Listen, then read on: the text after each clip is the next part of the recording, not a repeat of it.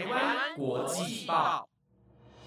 ，The Taiwan Times 制作播出，值得您关注的国际新闻节目。欢迎收听台湾国际报，我是佳琪，带您来关心今天十月二十七号的国际新闻重点。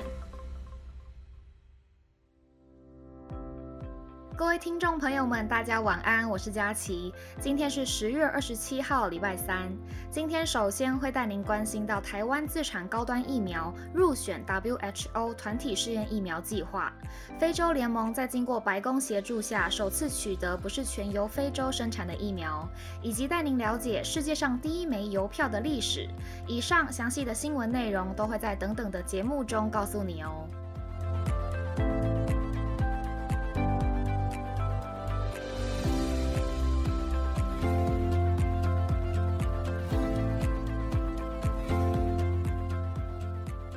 首先，第一则新闻带您关心到，世界卫生组织与哥伦比亚、马里和菲律宾卫生部宣布启动团体试验疫苗计划，而台湾国产的高端疫苗成为此计划中唯二入选的疫苗。团体试验疫苗的目的是在加快对具有潜力的新冠肺炎疫苗做专业评估，有助于创建更广泛的疫苗组合，进而保护世界各地的人们免受于新冠肺炎的感染。根据世界卫生组织的声明中表示，团体试验疫苗汇集了对于临床实践和实验层面上经验丰富的研究人员，分别从哥伦比亚、马里和菲律宾的四十多个试验点组织一支独立的疫苗优先咨询小组。目前为止。已经审查了大约二十种的候选疫苗，其中台湾国产的高端蛋白质次单元疫苗以及美国 Inovio DNA 疫苗成为团体试验疫苗中唯二入选的疫苗。对此，高端疫苗副总经理李思贤表示，很开心也很欣慰被国际顶尖专家肯定并且选中，高端会继续努力完成后续临床实验与国际布局认证。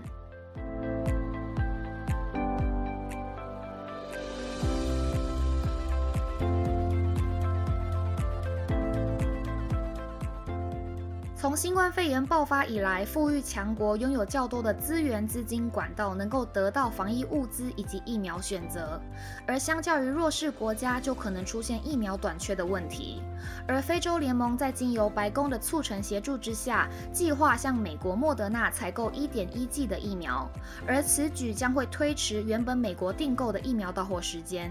非洲联盟此次订购的疫苗将在未来几个月内进行交付，首先是在二零二一年底以前将交付一千五百万剂，明年第一季度将交付三千五百剂，而第二季度将交付达六千万剂。此次的采购计划也是非盟首度取得不是全由非洲生产的疫苗。根据世界卫生组织的数据显示，非洲目前只有百分之八点四的人口接受过第一剂疫苗，而全球疫苗接种平均水平为百分之四十八点七。此次的疫苗采购目标，渴望能将非洲疫苗接种人数提升至百分之七十。对此，白宫疫苗的副协调员娜塔莉·奎里安表示：“我们很高兴帮助莫德纳与非洲联盟进行协商，这将在短期内显著扩大非洲大陆获得疫苗的机会。”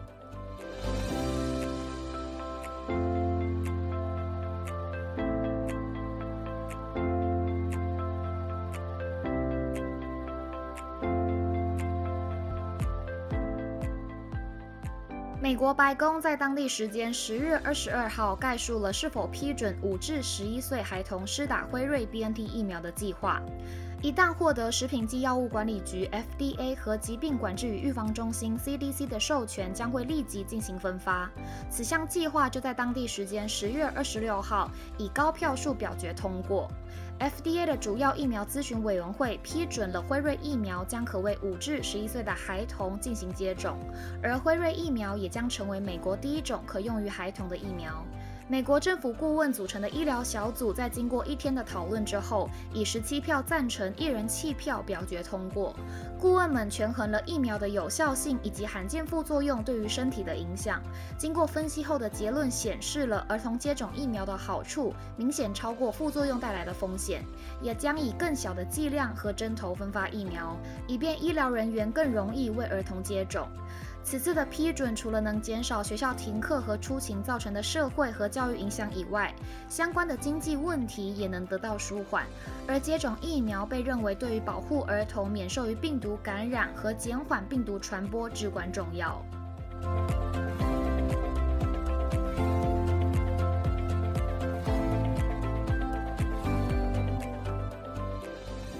澳洲政府在当地时间十月二十七号表示，由于疫苗接种率的提升，澳大利亚放宽了为防范新冠肺炎所设下的边境限制，宣布从十一月一号起，所有完全接种疫苗的澳大利亚公民和永久居民都可以在没有特别豁免的情况下出境。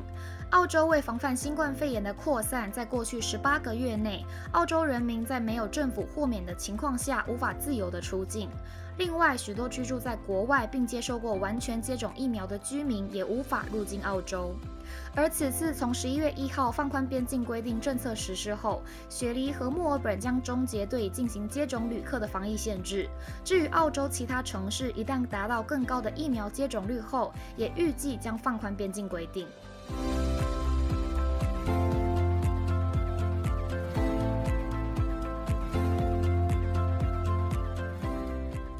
后一则新闻带您关心，在英国邮政改革时期诞生了世界上第一枚邮票——黑便士 Penny Black。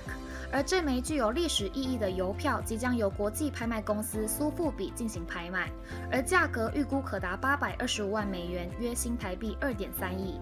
黑便士 Penny Black 的发行日期可以追溯到一八四零年英国邮政改革时期，由罗伯特华莱士推动预付邮资的制度，在当时能以一便士的统一费率，将重达约十四克的信件发送到英国的任何地方。至今已经有了一百八十一年的历史。而拍卖公司苏富比表示，将于十二月七号在珍品拍卖会上进行黑便士 Penny Black 的拍卖，而这枚原版邮票是由来自英国邮政服务改革者。华勒斯的收藏。对此，珍品拍卖负责人亨利豪斯表示：“这是有史以来第一枚邮票，是所有邮票的先驱，无疑是现存集邮史上最重要的一块。尽管世界各地公共和私人收藏中有许多非常重要的邮票，但正如我们所知，这枚邮票开创了邮政系统，代表了社会的曙光，使人们能从各个层面进行交流，也代表着商业的蓬勃发展。”